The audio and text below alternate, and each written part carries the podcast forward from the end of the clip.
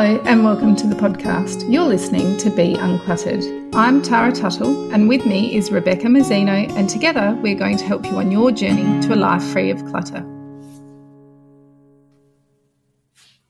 Hello, and welcome to this week's episode.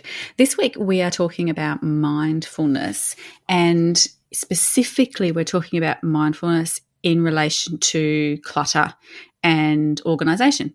So, we're going to be talking about what it is, the benefits of mindfulness are, and how those benefits can actually either affect our clutter or help us be more organized. And then we're going to have a little bit of a chat about how you can practice mindfulness as well in your everyday life.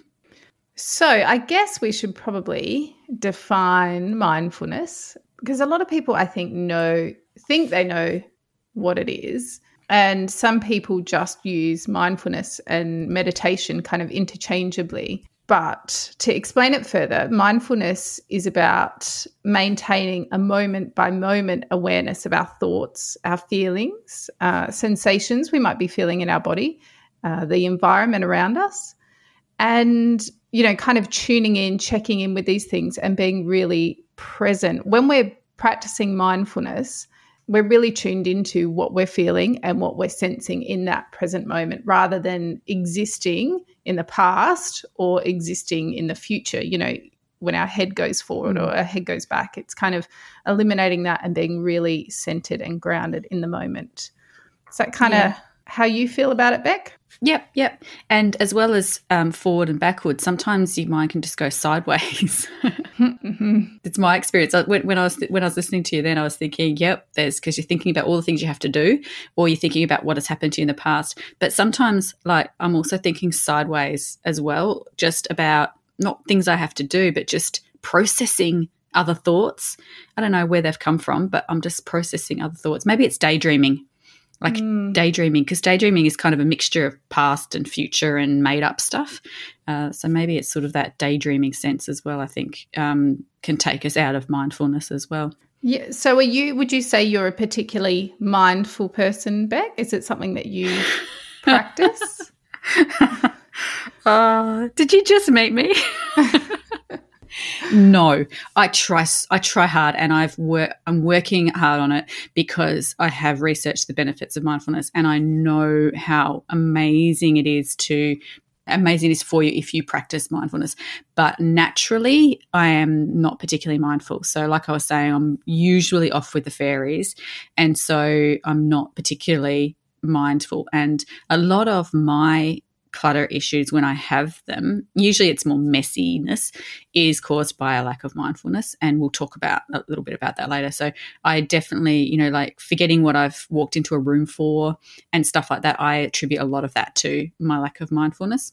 Mm-hmm. And if I put something down that's not in its home, I won't remember where I put it because I wasn't thinking when I put it down. So I'm I do tend to be not particularly mindful, but I am working really hard on it. And it's something that and this is why we're doing a podcast on it, because it is top of mind for me at the moment. And I do see that it's something that, you know, I really would like to do more of. Yeah, it's a bit of a buzzword at the moment, isn't it? Well, not just at the moment. It's been around for a while, but I think maybe people are really uncovering the benefits mm. and you know well science is yeah. Yeah that's and, the thing like it, it, now that science has noticed it there are all these studies that will are proving whether or not mindfulness is is worth practicing or not whereas before it was more anecdotal i think.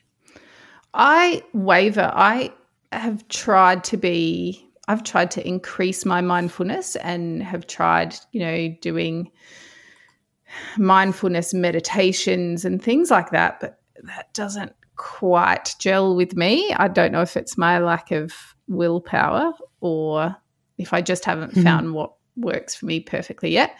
Oh, I'm, I'm, excited about that because I listened to a podcast and someone with your personality was talking, in a, and I've, I'll, I'm going to talk about it later, but they struggled and the way that that other person described a way that, to help them, I think would help you as well. So we can we can talk a little bit about that. I was going to say one thing. So I did a earlier in the year. I went to a Kikki K mindfulness workshop, and we got like a mindfulness Ooh. journal, and you know, there's some great stuff in there.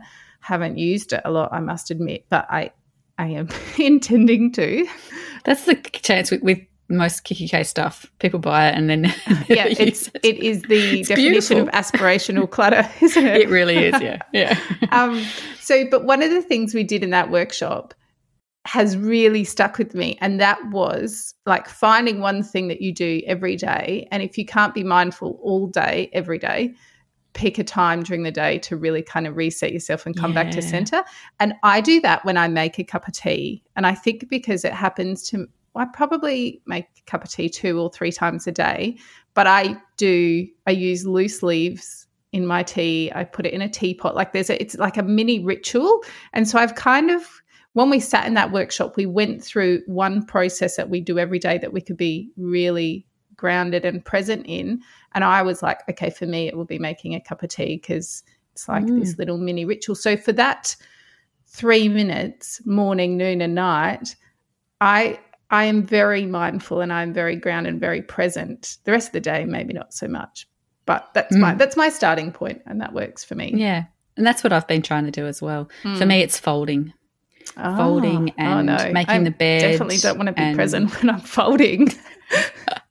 I want to be as far away in reality TV land as possible when I'm folding. Yeah. No, I love it for some reason. I do it without any other stimulus. I do it without listening to anything or watching anything. Yeah, it's kind of my thing. Mm. Anyway, we've jumped ahead. Yes. we were going to talk first about the benefits of mindfulness. So there's a whole swag of research now that is outlining all of the benefits, and there is always new stuff coming out because scientists are testing other possible benefits. So they might sort of suspect, you know, does it lower your blood pressure? So they'll do a study on that. And they'll say, does it make your hair grow faster? So they'll do a study on that. So there's all these different oh, benefits of mindfulness are all popping up all the time. And some of them are being debunked as well as they do the testing of them. So if you do your research, you'll find heaps of them there. Uh, but we've got a couple that we're going to just quickly go through, and we'll put all of the links to the studies in our show notes. But we just want to outline these benefits, and then we're going to talk about how they might relate to your uh, the complexity of your life and um, clutter, physical and mental clutter in your life. Hmm. So where should we start? What's what do you think one of the greatest benefits is, Beck? The first one on my list is a reduction in anxiety. And they, there was a study done by Massachusetts General Hospital that looked at um, people with general anxiety disorder. And these people were uh, put in an eight week group and they were put through a mindfulness based stress reduction therapy. And they, the results showed that those people did have a um, significantly greater reduction in anxiety than a control group. So that's one of the things. Another study I found said that focusing on the present through the practice of mindfulness can actually reduce your levels of cortisol, which is your stress hormone. Hmm.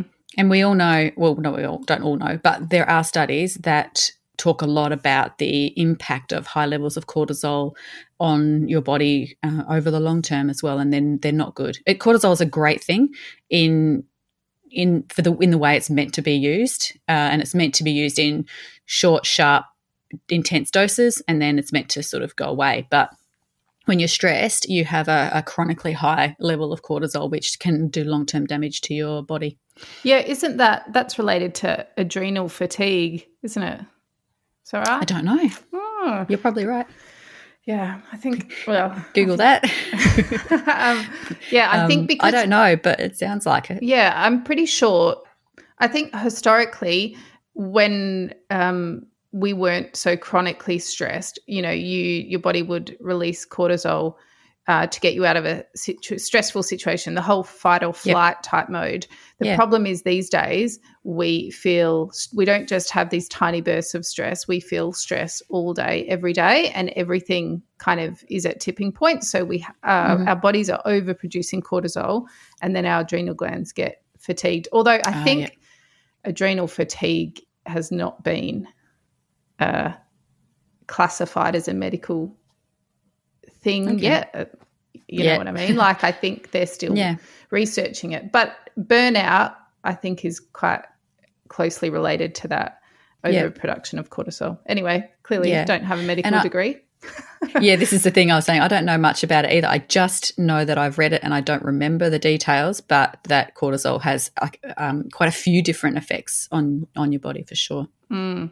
You can kind of appreciate how being mindful, if you were to, you know, take a deep breath, come back to the moment. If you're in a stressful situation, it just would kind of reset you and ground you rather than, you know, quite often, and we all, whether we experience anxiety disorders or just, you know, general mm, bits of general stress, stress, we all get to, into those moments where our kind of our actions and our words happen so automatically we don't have a, a moment to think about them and hold stuff back or consider the mm. way we're reacting. We all just react. So to be mindful, be really present, think, how am I feeling? Acknowledge those feelings, take a breath, and then reset yeah. and, and then proceed. You can see how straight away that would lower stress because you're not just jumping straight in and being really reactive. You're being a bit more considered. So yeah, you can appreciate yeah. appreciate how Definitely. that would work.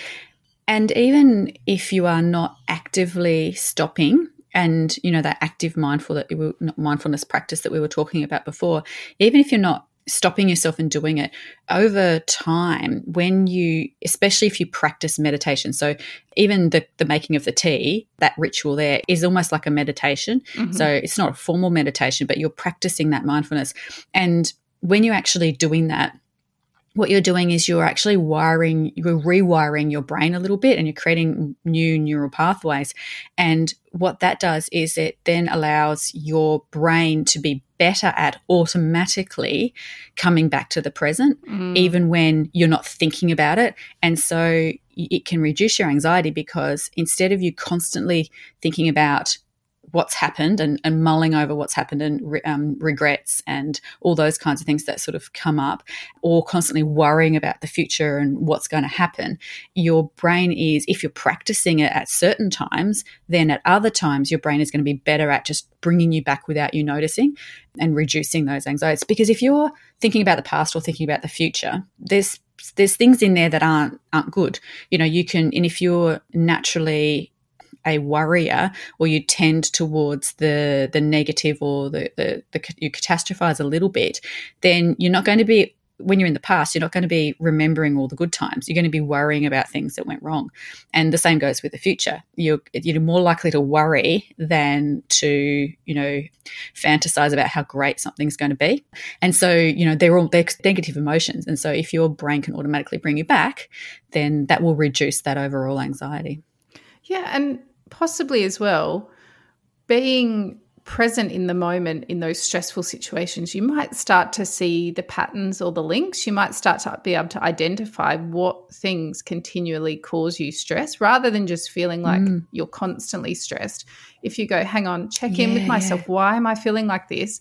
I'm feeling like this because this scenario is out of control. And then, you know, two days later, I'm feeling like this because this is out of control. Okay. Obviously, you know, there's this pattern of whenever I feel out of control, I mm. get stressed, I get snappy, I react, I blah, blah, blah. How can I mitigate that so I'm not continually in situations that I feel out of control, you know, or whatever it is, mm. you know, I guess bringing yeah. yourself back to that moment, you might start to see yeah, some see of those patterns. patterns. Mm.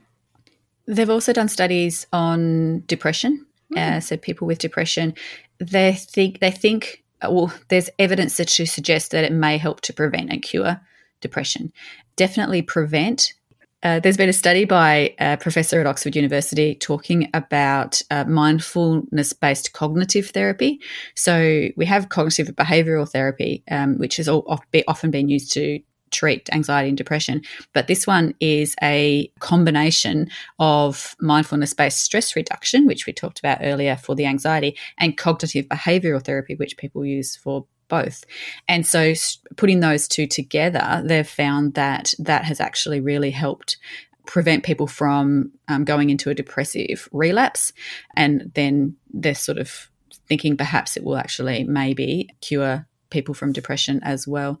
I think that they've done that one study said that the MBCT helped to prevent depression recurrence as effectively as maintenance antidepressant medication did. Wow. So that's pretty powerful. Yeah, mm. absolutely. And um, just nice too for people to have options and alternatives, or if they're feeling like the medication isn't working or they want to lower their dose, that there's other strategies out there that they can use to get on top of it. So Yeah. that's, mm, that's really interesting. for sure. Uh, so, what about focus? Yes. As we talked about before, that's where my um, mindfulness needs to. Uh, that's the thing that I try to work on mindfulness to improve is is focus. And you know, there's one Harvard study was particularly scientific, and so I'm not even going to try to describe it. Describe it because it's about brain cells and the frequencies that they use to regulate the flow of information, and so it kind of goes over my head for the most part.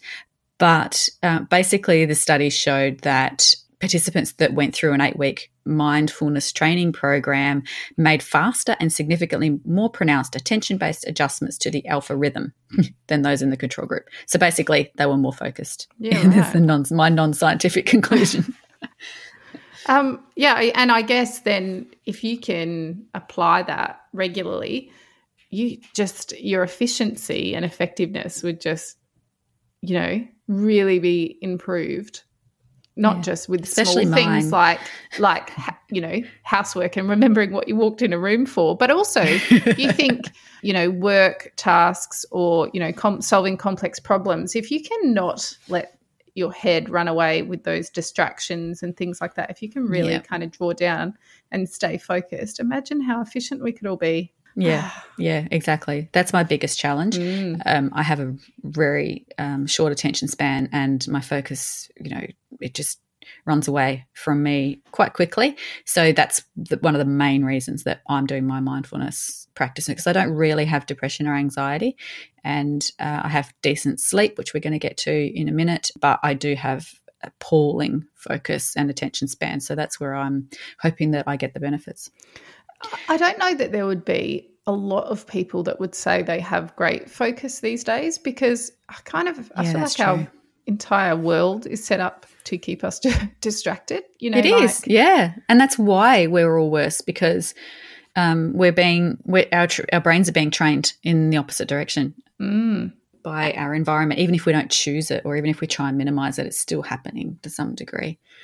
Yeah, and we're so we're so used to jumping from one thing to the other, being told that we can effectively multitask, and you know we all we've kind of been fed this idea that we have to constantly be available and be connected and all that kind of thing. So you can never it feels like you can never completely draw down, you know, turn all the devices off, shut everything down. And I know people do this and they're probably, you know, far more effective at, at work than I am Hmm. you know, get yourself free of every possible distraction. But see, then I always come back to, oh, but what if my kid gets hurt at school and the school needs to call me? I'll have my phone on silent, Yeah. but I'll still have it there. And then you see the notifications pop Yeah, up. and yeah. yeah, it's our world is designed for it, and so trying to work against it is Mm. tough.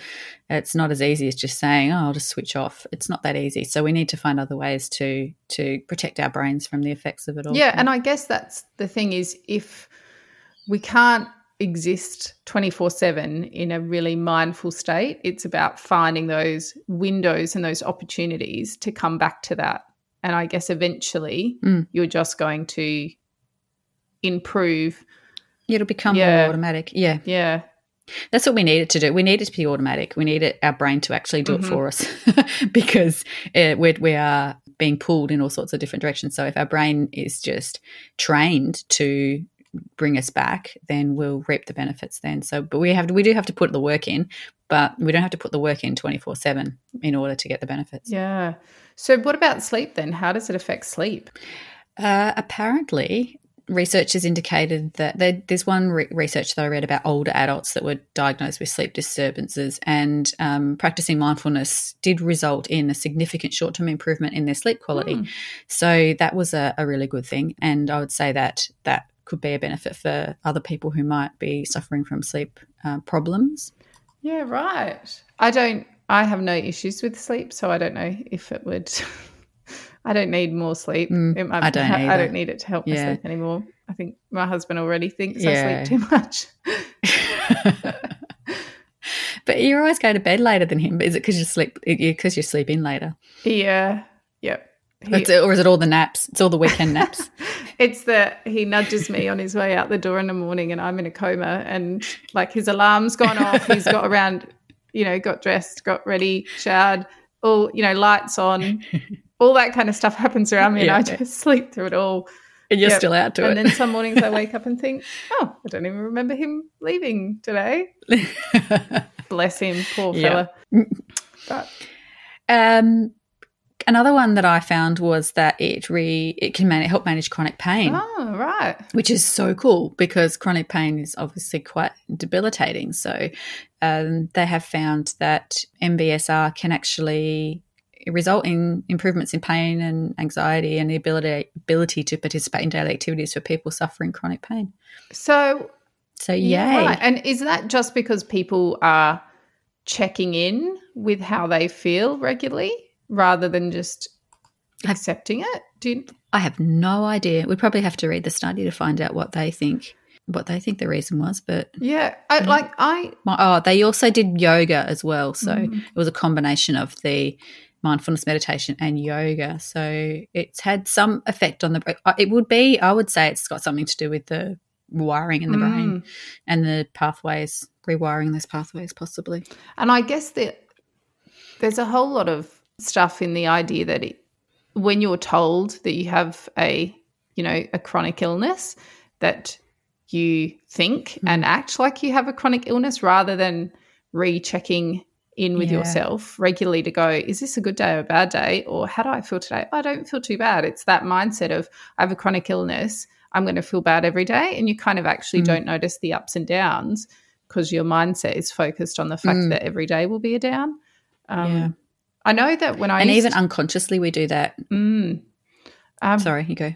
I remember when I used to do yoga regularly, and part of the practice was also was also about checking in. So we would stand there, eyes closed, for about three minutes, and she'd have us scan our bodies with our minds, like head to toe, and like to how am, how are my eyes feeling in their sockets? You know, how are my shoulders feeling? Are they feeling mm-hmm. tense? Are they feeling relaxed? And we'd do this scan, and you'd be like, "Hang on, I can tell I've got a massive knot in the middle of my back." And you're like, "How have I been walking around all day and not even noticed that?" But now that I'm standing here, kind of. Mm. Paying attention to every part of my body, I can feel that and realize that that's really uncomfortable. But you know, you just the rest of your life when you're not checking in with yourself you mm. just carry on and ignore mm. it or don't notice it at all and that to me when i was doing it regularly yeah. became something that i used to do at home too i'd like i would notice more that oh my ankle's a bit sore today might have a day off the running or you know mm. whatever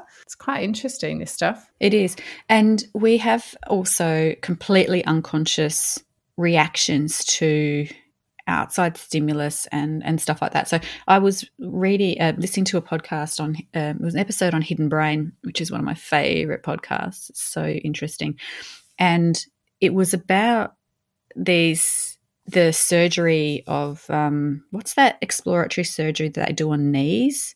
Um, is it arthroscopy? Mm, that sounds about right. I think it was arthroscopy. Yeah, and they there was a study done by a couple of surgeons, and there's a lot of dispute in the amongst orthopedic surgeons about this.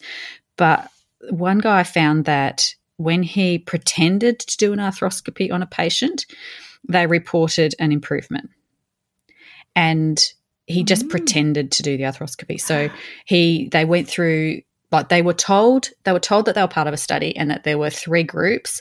Um, one was going to have the arthroscopy, Another one was going to um, just have the incisions made, and another one wasn't even going to be cut, I don't think.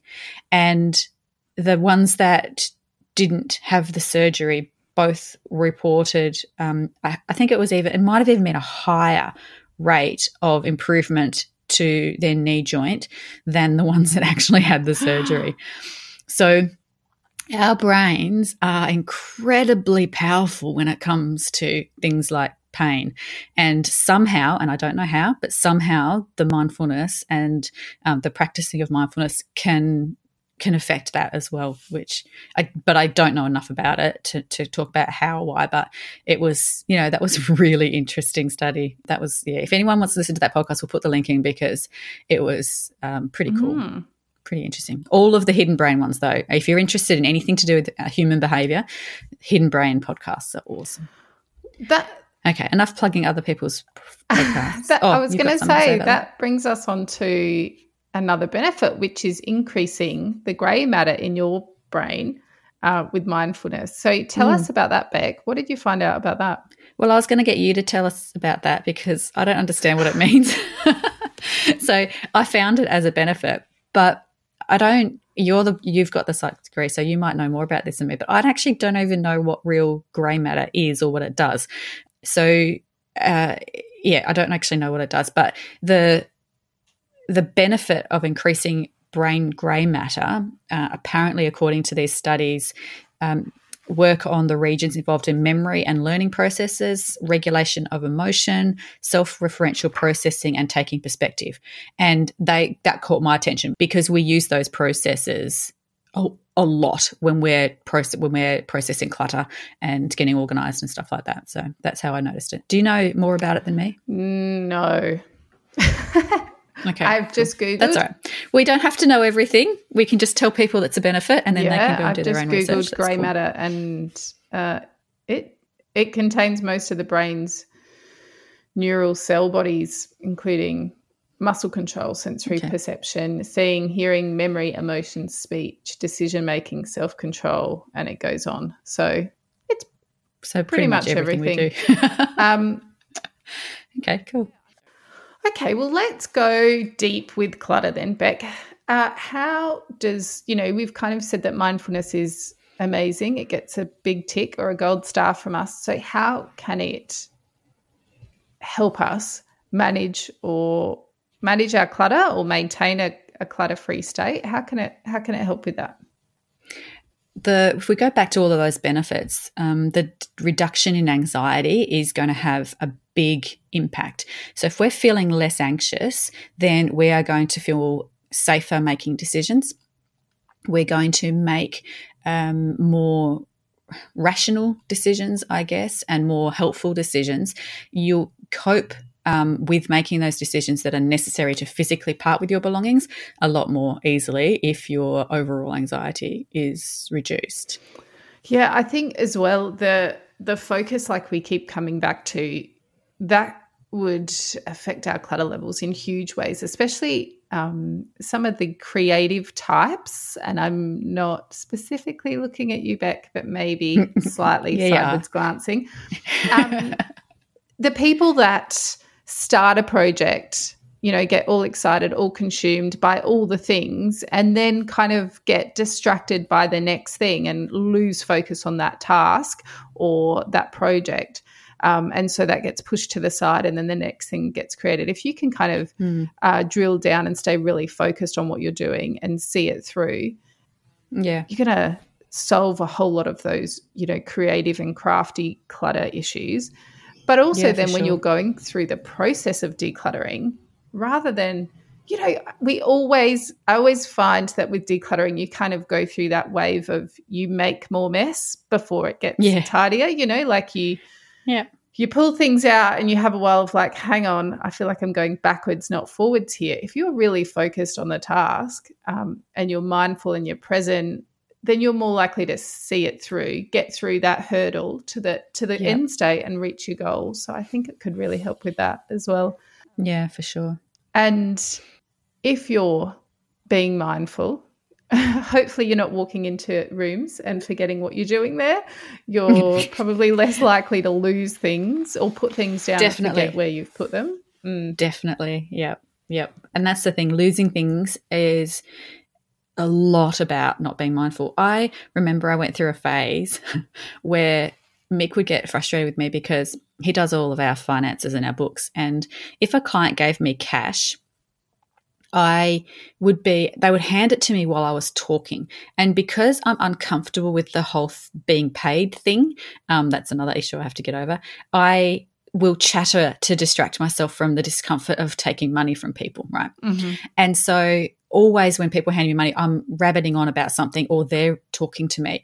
And so I would be concentrating on the conversation and the person.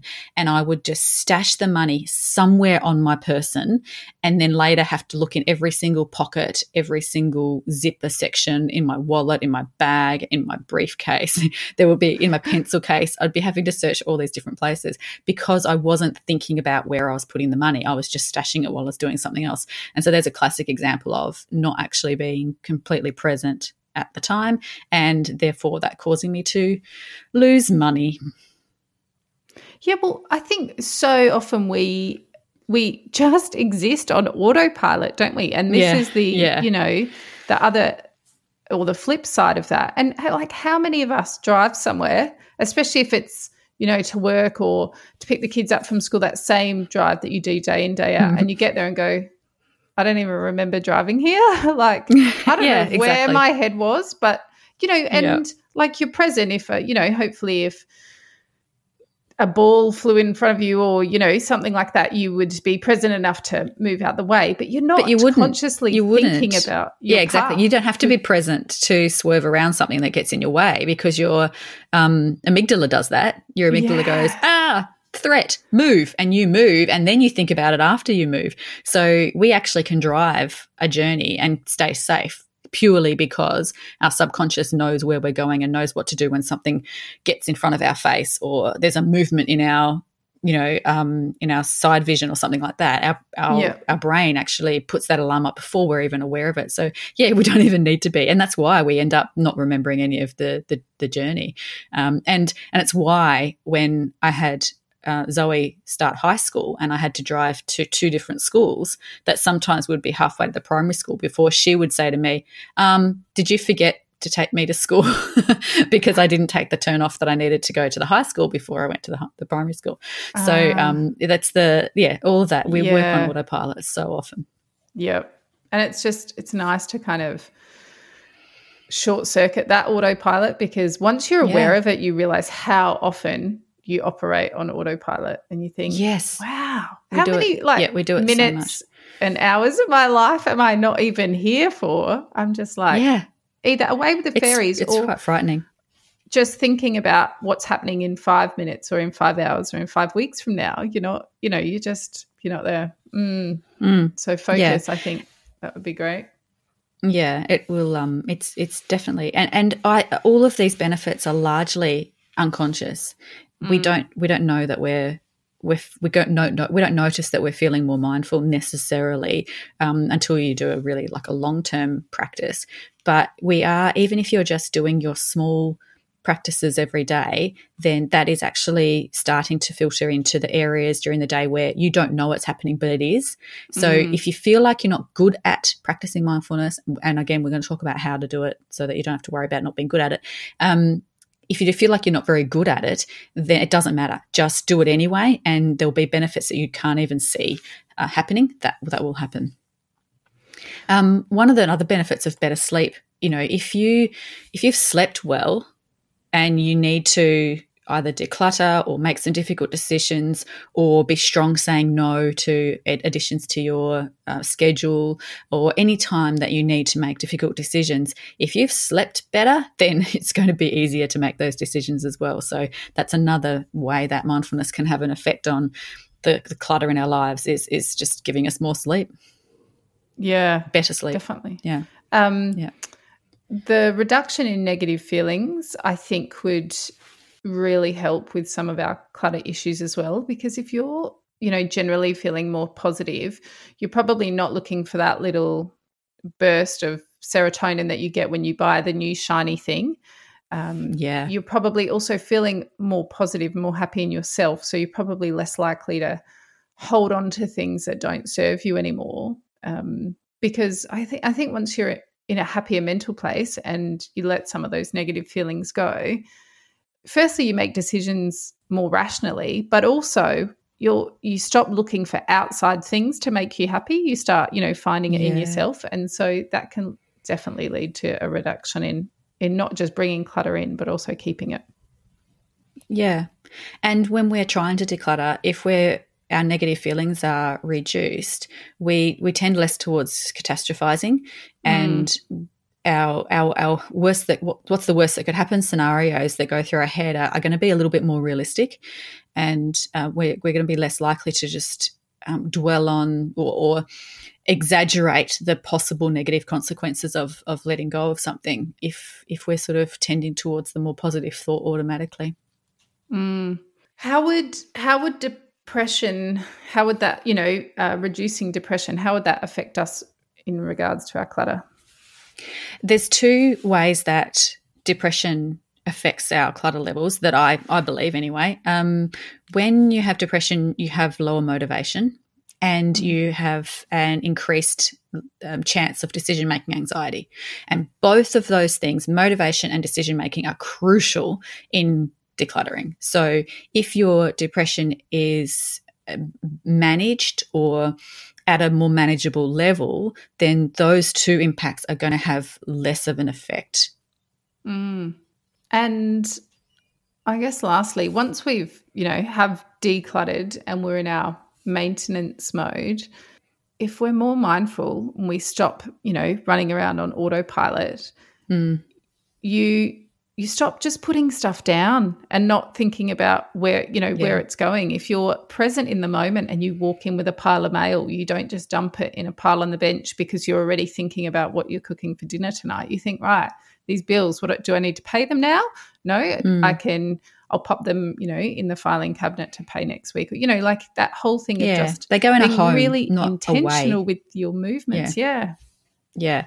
And that's the thing we do. We dump things, you know, um, we just put something down and move on to the next thing and, and we'll put it down when we're not thinking about it. So then we'll either lose it or it'll just stay there and, and clutter up, you know, and then no one else can find it.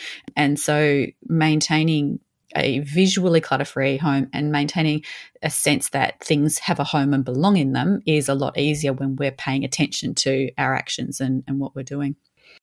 So let's talk briefly about how and now that everyone is sold, everyone's like hands in the air, woohoo, we want to be more mindful. All right. Other than, you know, making your cup of tea with intention, what do we do, Beck? How do we be mindful? You shouldn't laugh at that. That's a really good method. Um, it's it's it's good. What I really want to do is get an expert to come and give us a whole episode on pra- how to practice mindfulness yes. and mindfulness meditation because I think that that's it. It deserves more attention than what we can give it today, and mm-hmm. we're not experts. And you've given a great tip about that putting it into one of your daily routines. So that's really good.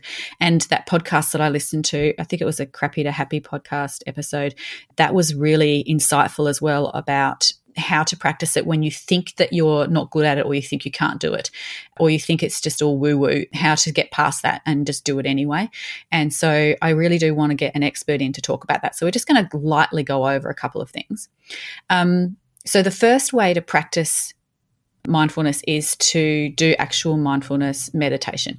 Mindfulness is a state of being, and meditation is the practice of that. So it's sort of like um, mindfulness is the running of the marathon, and meditation is the training and the diet, all that you do in preparation for that.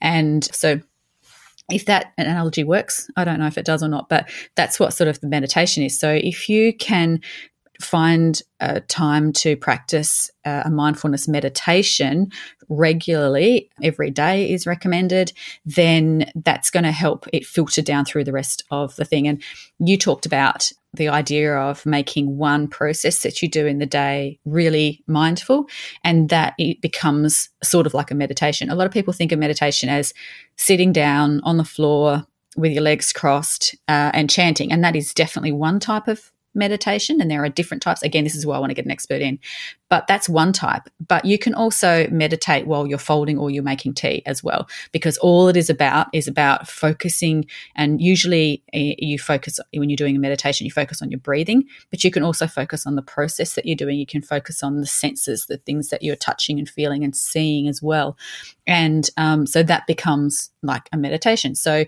it's actually not that out of reach for those of us who think, oh, I can't do that. I just get bored or I'm busy or my mind wanders. That's all really normal. Your mind's meant to wander. It's what it does. The key is to notice that wandering and bring it back again.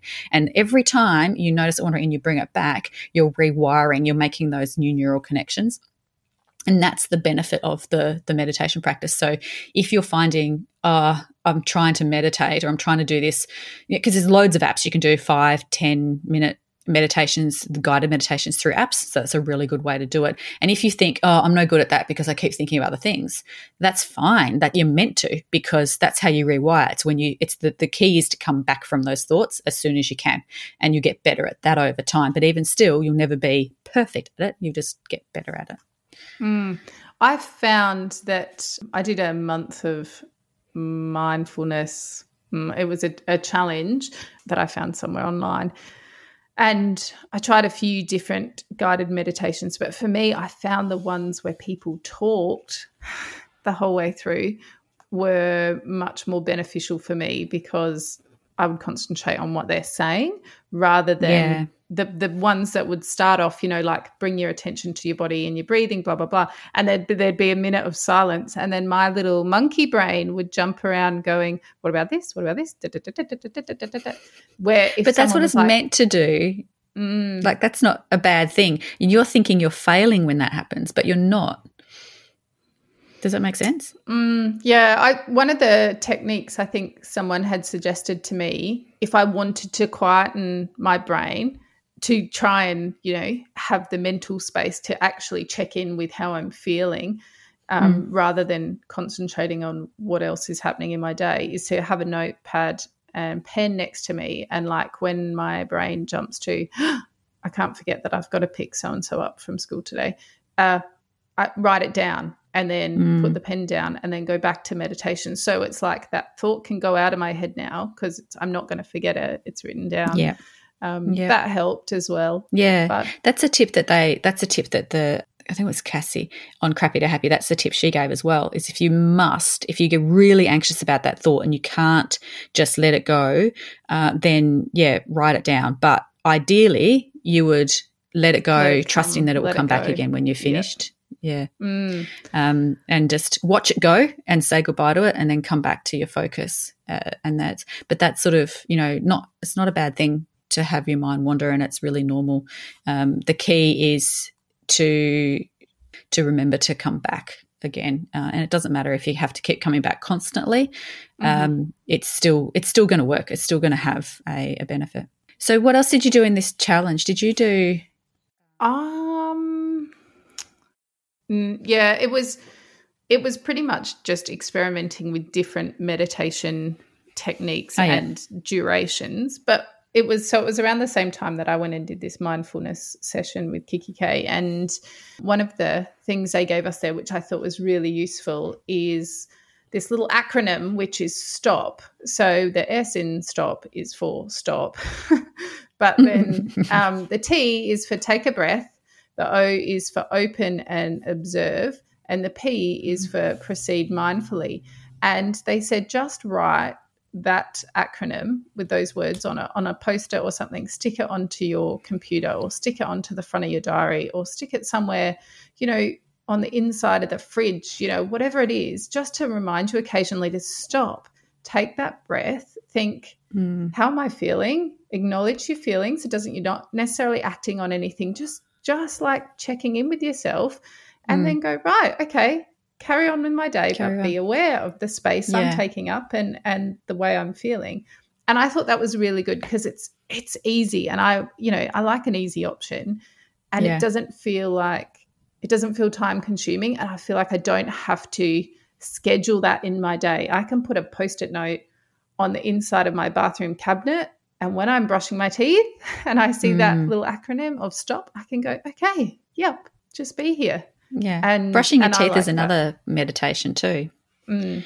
There's lots of ways that you can put that that I put a meditation into your day and that's that stop acronym like having post-its around the place is a good way to do that and you know you could even go a bit further and make it a whole meditation. So the cleaning of the teeth becomes a meditation where you focus on the feeling of the brush, you know, on your gums and in your mouth and your stance and, you know, the feeling of your feet on the floor and those kinds of things.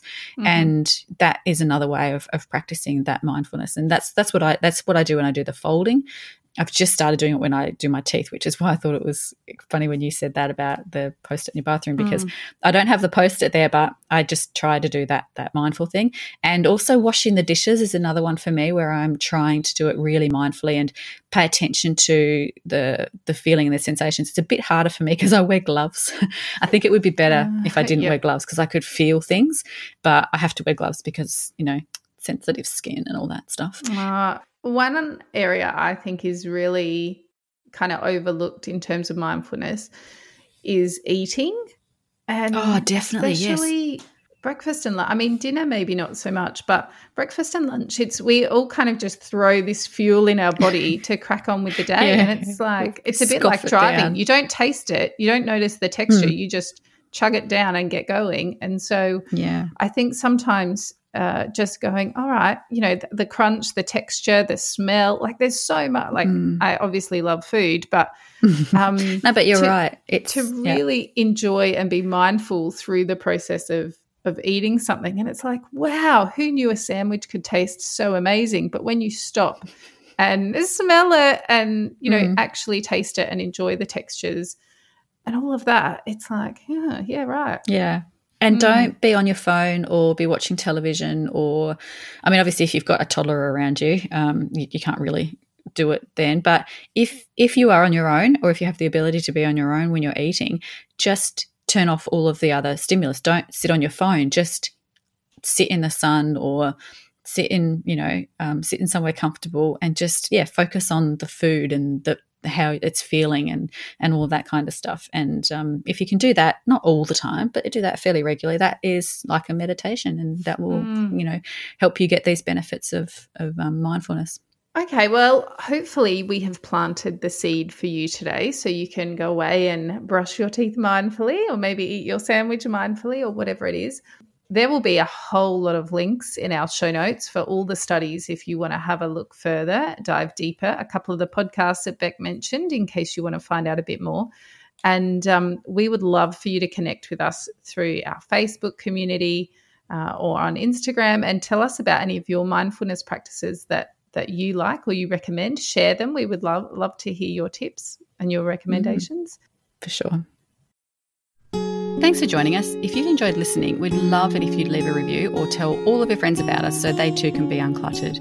If you would like to connect with us, you can find us at beuncluttered.com.au or via Facebook and Instagram or on our own websites at clearspace.net.au and basklifecoaching.com.